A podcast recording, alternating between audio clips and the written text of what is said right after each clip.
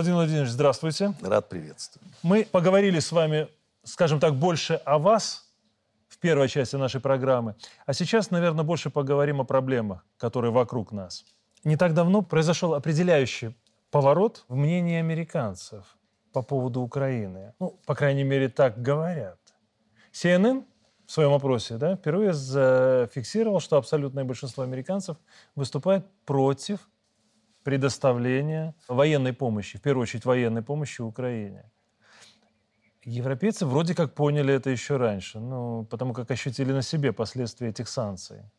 Я спрошу грубо, но способны ли народы Европы и Америки дожать своих лидеров?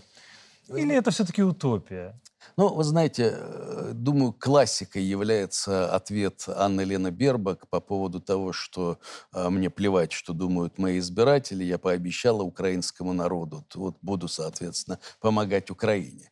Они, э, ну, многие так думают, конечно, вслух говорят только совершенно необразованные батутистки, вот. Mm-hmm. Но, в принципе, э, подход именно таков. Да, подумаешь, между выборами, да, после выбора вы можете думать что угодно, и, в общем, мы делили ваше мнение на 10. И после выборов в Польше мы понимаем, что многое отыграют назад и ПИС, и ТУС, кто бы там ни пришел. Но в период вот перед выборами, конечно же, сомнением народа, избирателей, они вынуждены считаться. Хочешь, не хочешь. Это тот самый период, когда вдруг вспоминают о том, что э, избиратель таки существует, и его мнение как минимум нужно, ну, если не брать как руководство к действию, то учитывать.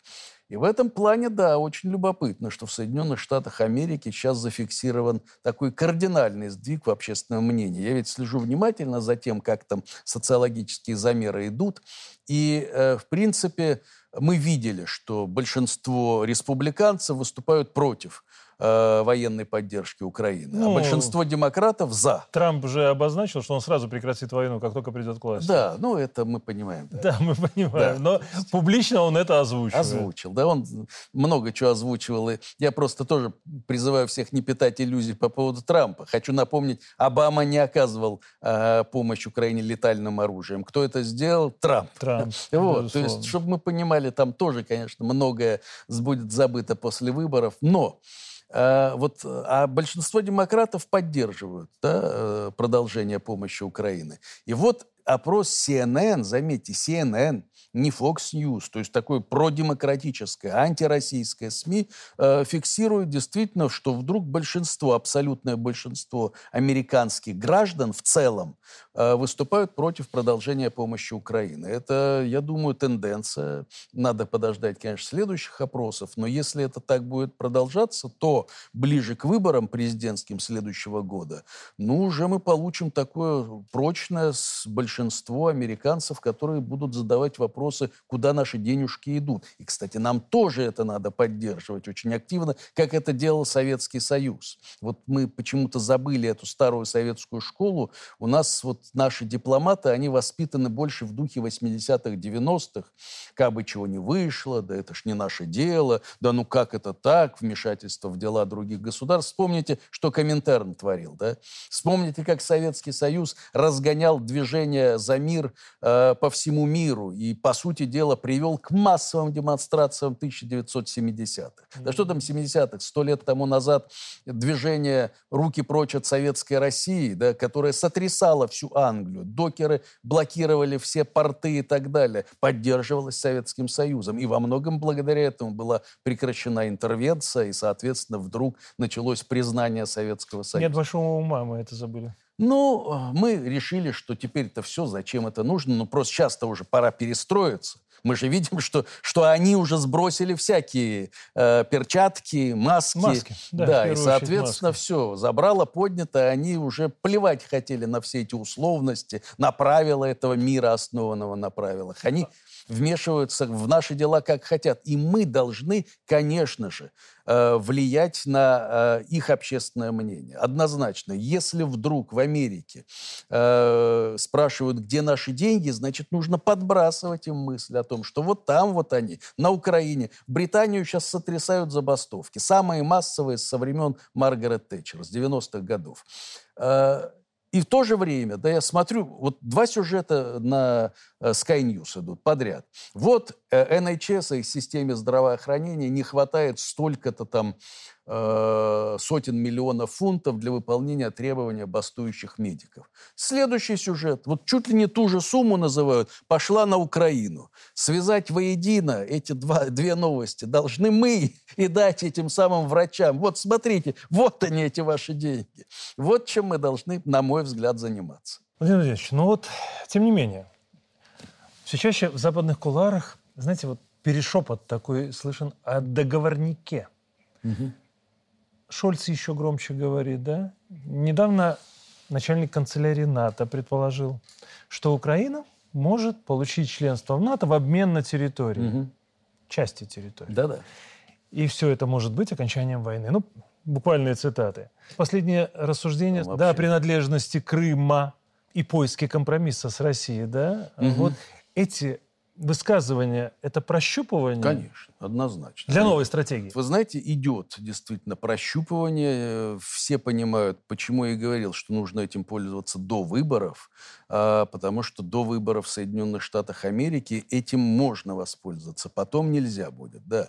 Э, щупают, прощупывают. Мало того, мы же помним, да, как мы все цитировали отчеты корпорации Рент, Э, такой, как бы сказать, негласной разведывательной структуры Соединенных Штатов Америки, да, такой частной э, разведывательно-аналитической компании, э, перед СВО, перед началом всего этого, где они призывали, как нужно рассредотачивать Россию, раскачивать Россию, растаскивать Россию. Вы посмотрите сейчас на отчеты Rand Corporation по Украине. Чуть ли не в каждом идет, ну, такой уже почти панический призыв. Надо срочно искать пути окончания этого конфликта. Он уже вредит интересам Соединенных Штатов Америки. Rand Corporation. То есть, конечно, этим нужно пользоваться, однозначно. И вот этот вброс, эм, забрас вбрасывание, что ли, про зонда от главы канцелярии генсека НАТО, да, э, Стен Йенсен, mm-hmm. если не ошибаюсь, зовут этого человека. Э, он ведь был сделан на таком полузакрытом норвежском, чисто норвежском клубе, значит, где-то э, совершенно так на полу, ну, на узком мероприятии в, Норвеж, в Норвегии. Он да? стал публичным. Но как теперь все обсуждают? И то, что он заявил, э, он уже извинился, НАТО отыграла назад, да он не то хотел сказать, да нет, он не прав и так далее. Однако э, я читаю сейчас норвежскую прессу, там все говорят, да, конечно, он не мог. Он опытный деятель, всю жизнь со Столтенбергом работает, все вот эти там шесть лет при нем, правая рука его. Он, конечно, не мог этого сделать без ведома своего начальника. Однозначно это было срежиссировано и спланировано. Да, различные сценарии пробрасывать. Да, вот эта тема, а вот э, мы э, часть Украины отдадим России, а часть, при, оста, ОЧУ, как я ее называю, оставшаяся часть Украины примем в НАТО. Это, конечно, это Россию не устроит. Не для того, как вы понимаете, СВО было организовано, чтобы в итоге признать, а Харьков таки в НАТО. Угу. Подлетное время от Харькова до Москвы, о чем говорил Путин, э, начиная СВО, оно ведь не изменилось вне зависимости от того, э, где бы этот Харьков ни находился. Вот. Но это уже, вот помните, стадии принятия, да, все эти. Это уже стадия торга.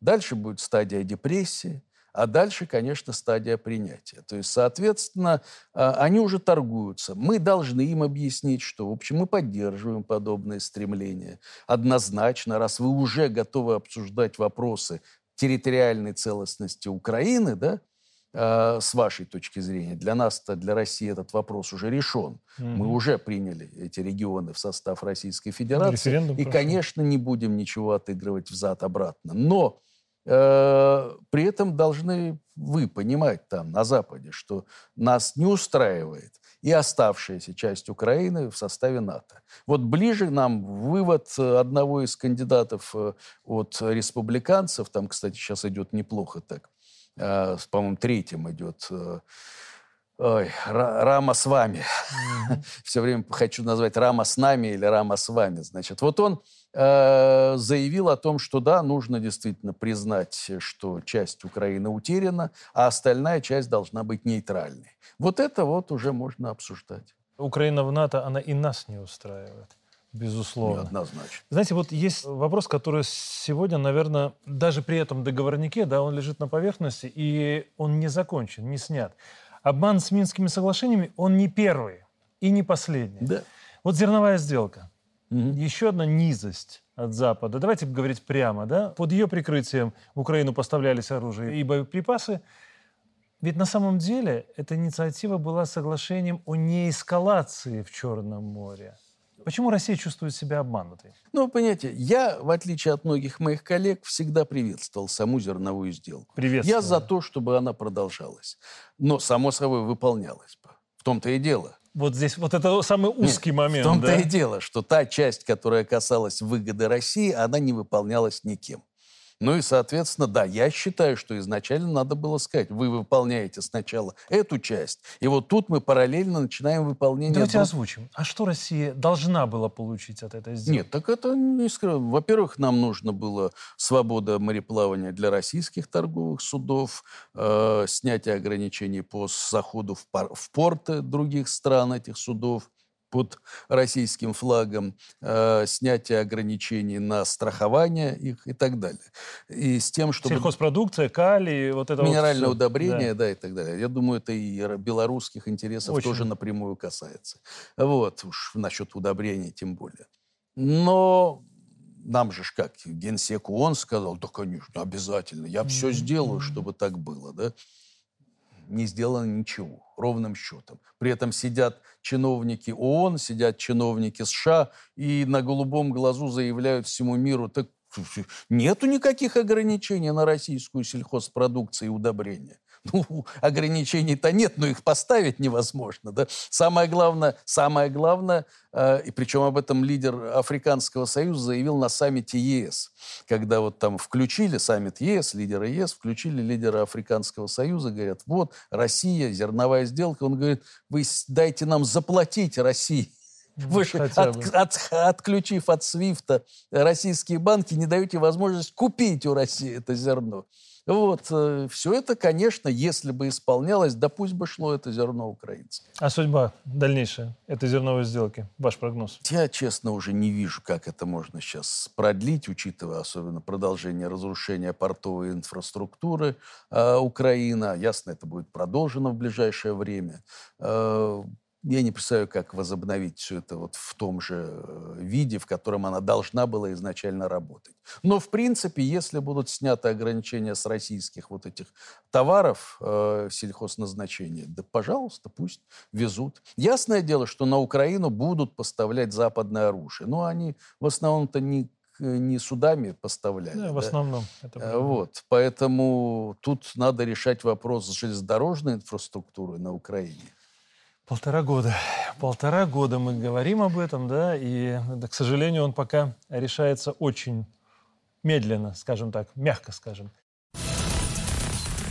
На самом деле, писать книги впору не только вам, но и очень многим западным политтехнологам. Давайте говорить прямо. На днях на первый план вышла сказка о русских шпионах, да, и новых отравлениях. Я, правда, я не думал, что эта тема опять всплывет, потому что, ну, слишком это топорно. Она заезжена, она буквально шита белыми нитками, как мы любим говорить, да? Вот не так давно была попытка воссоздать Бучу-2, да, когда Каховское водохранилище взорвали, взорвали плотину. Но выходит, ну, согласитесь, очень криво. Очень. Это что, кто-то не дорабатывает? Или все-таки настолько легковерны стали на Западе, что на них вот эта дурость, она пройдет? Вы знаете, э, я, вы упомянули русских шпионов. Я ведь прожил 4 года в Нидерландах, будучи так под колпаком всех, Не сомневаюсь. да. всех СМИ, всех спецслужб. Э, Я начитался о себе там немало. В самом гнезде работали, Да, давайте да, прямо, да. В Гааге, да. Да, жил. в Гааге. Причем, мало того, я жил прямо во дворе королевского двора, так скажем. Я не, не, не, это не шутка. Вот. Э, и я к чему? Много чего начитался, вплоть до того, что я в итоге, э, ну, мне весело все это было читать о том, какой я шпион, да. Э, я говорю, ну да, шпион, я им объясняю, шпионы в плащах, в черных очках ходят. Я-то вот перед вами сижу в студии голландской, да. Вот. Что я даже написал художественную книгу о русском шпионе, живущем в Гаге. Ну, ну, так сказать, пародию. Очевидно, актуально, да, в тот момент. Так что вы думаете, я уехал оттуда уже давно, я уже 7 лет как в России живу, а у них там продолжаются скандалы. Как-то вдруг э, у них там лидера партии обвинили в работе на российскую разведку, лидера голландской партии, извините, парламентской, входящую в парламент Нидерландов, э, выложив фотографию, как он сидит у меня на кухне и пьет водку.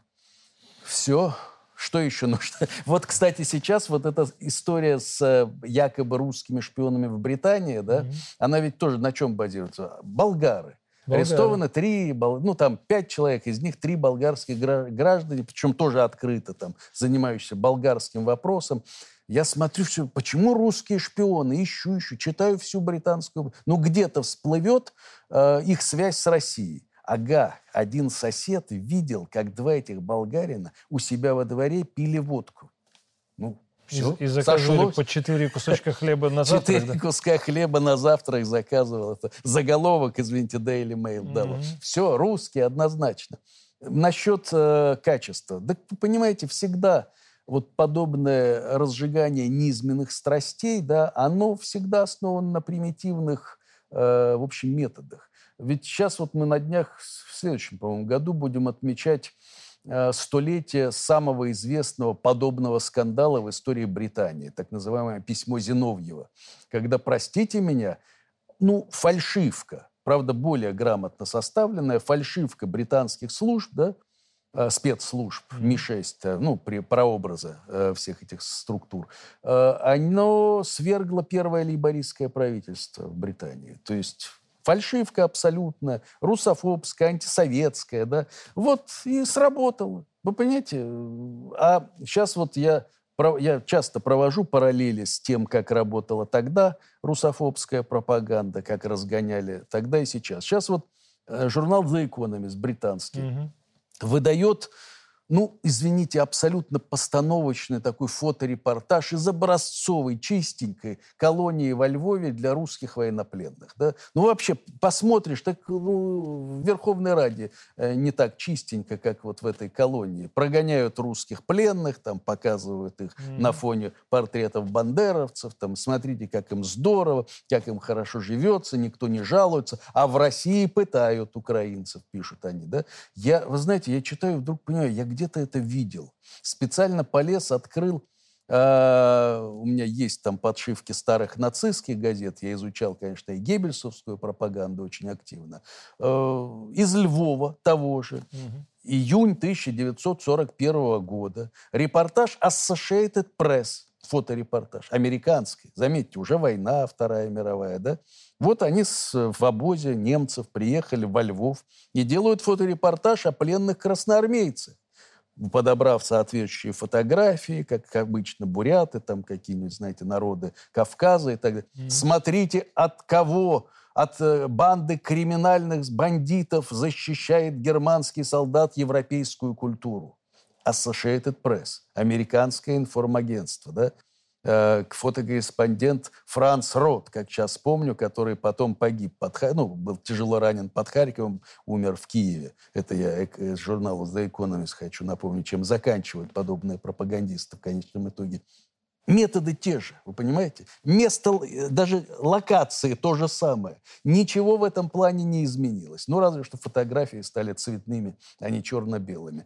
Ну, то есть вот такая примитивная пропаганда, она и предназначена для разжигания примитивных русофобских чувств, различных фобий, которые, вот, э, чья задача разжигать ненависть кому-то.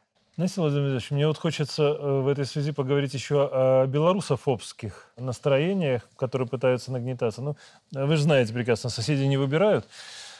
Но с некоторыми ну, нам сейчас не очень комфортно. Да. Мне нравится этот посыл.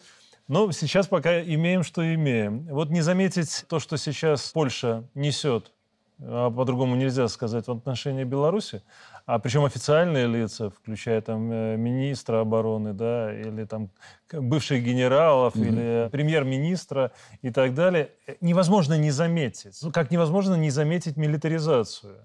Да. Вот один из беглых диссидентов, да, он заявил буквально на днях о том, что польские власти в скором времени объявят войну Украине. Да? Ну, а почему бы и нет? Да. И точно так же идут заявления о том, что будет объявлена война Беларуси. Эти заявления есть. Получается, что польское правительство забыло свою историю? Ну, Ведь каждый раз, когда они говорили о захвате чужих территорий, Польша прекращала существовать.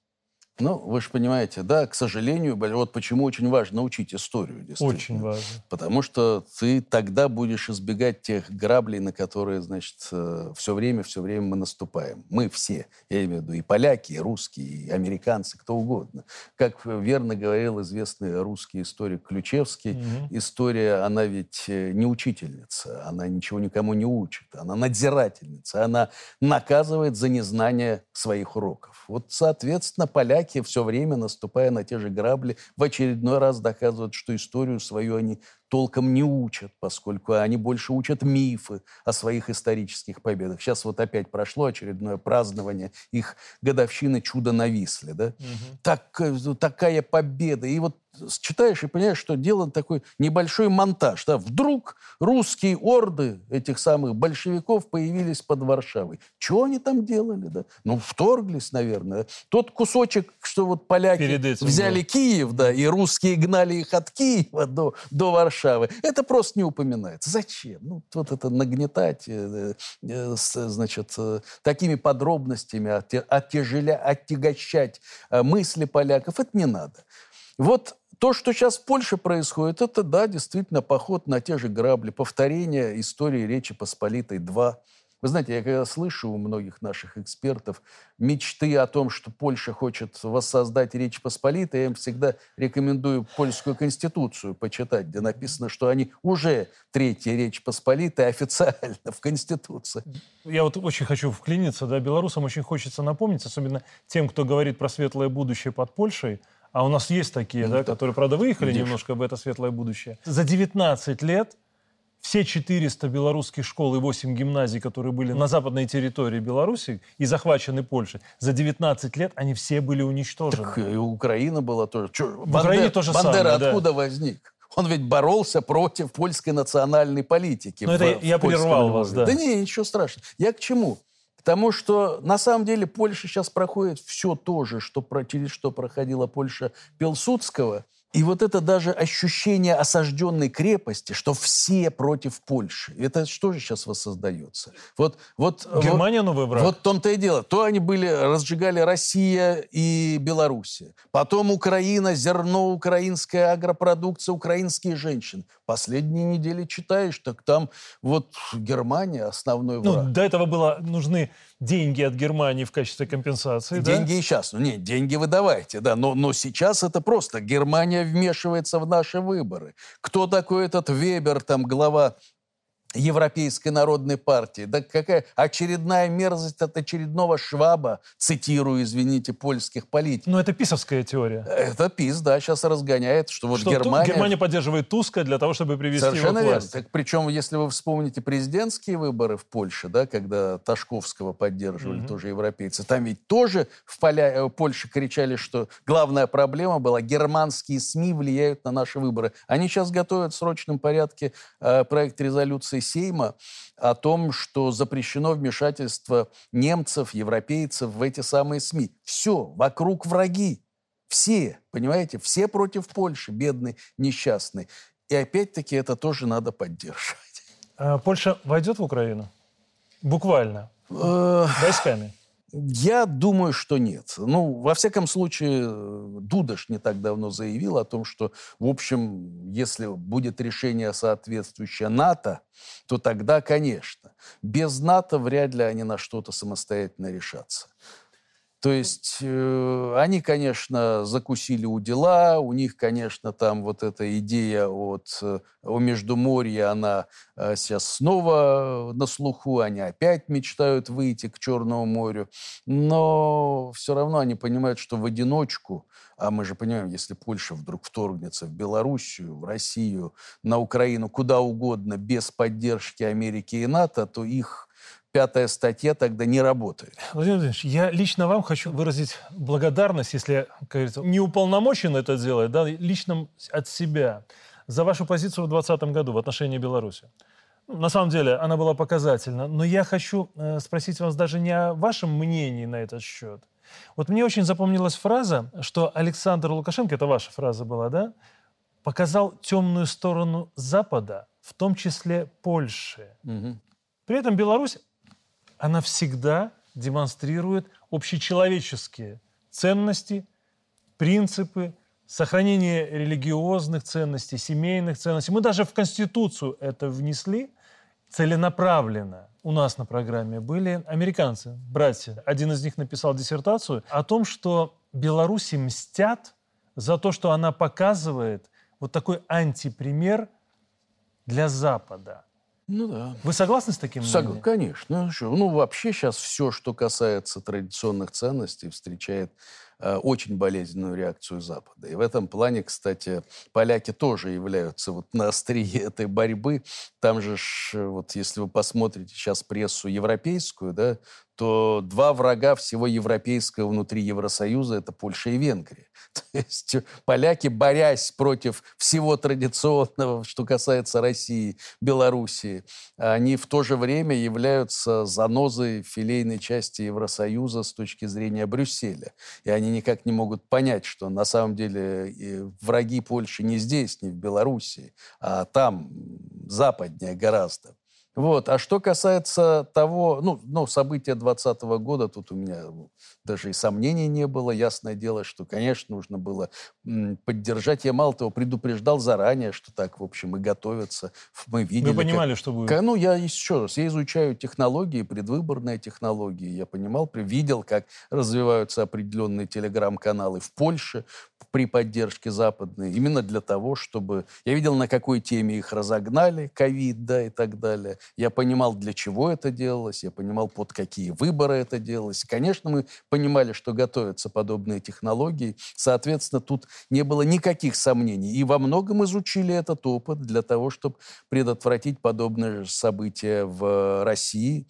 И вы знаете, тогда ведь горячие головы вообще требовали в России запретить Телеграм по событиям в Беларуси. И было бы серьезнейшей ошибкой. Сейчас в итоге Телеграм превратился в инструмент чуть ли не единственный для донесения правды о специальной военной операции. Да? Вы представьте, если бы сейчас в России не было бы Телеграма как бы мы, в общем, коммуницировали в этом отношении.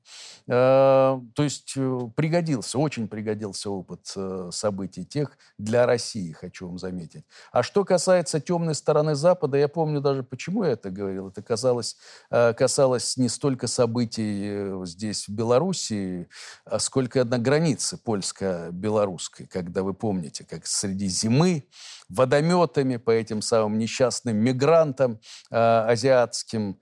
Э, поляки, значит, разгоняли их, э, убивали их и так убивали. далее. Вот. И, соответственно, я припомнил, да, припомнил, что европейцы сердобольные говорили об использовании минометов э, на Майдане в Киеве, да. Как оказывается, это ж нельзя делать, если это касается демократического протеста. А мигранты на белорусской границе, ну, ну подумаешь, ну что ж, ну поляки защищают себя и так далее. Вот она, темная сторона Запада. Чихать на людей, чихать на все эти ценности, на, все те, на всю ту трескотню о свободе человека, свободе передвижений, на то, того, что э, вот, вот есть люди, которых ты не должен э, вообще трогать, есть дети, как там, слезинка ребенка, да, ни в коем случае нельзя проливать чью-то кровь, соответственно. Но все это отступает на задний план. Почему? Да потому что живем в мире, основанном на правилах.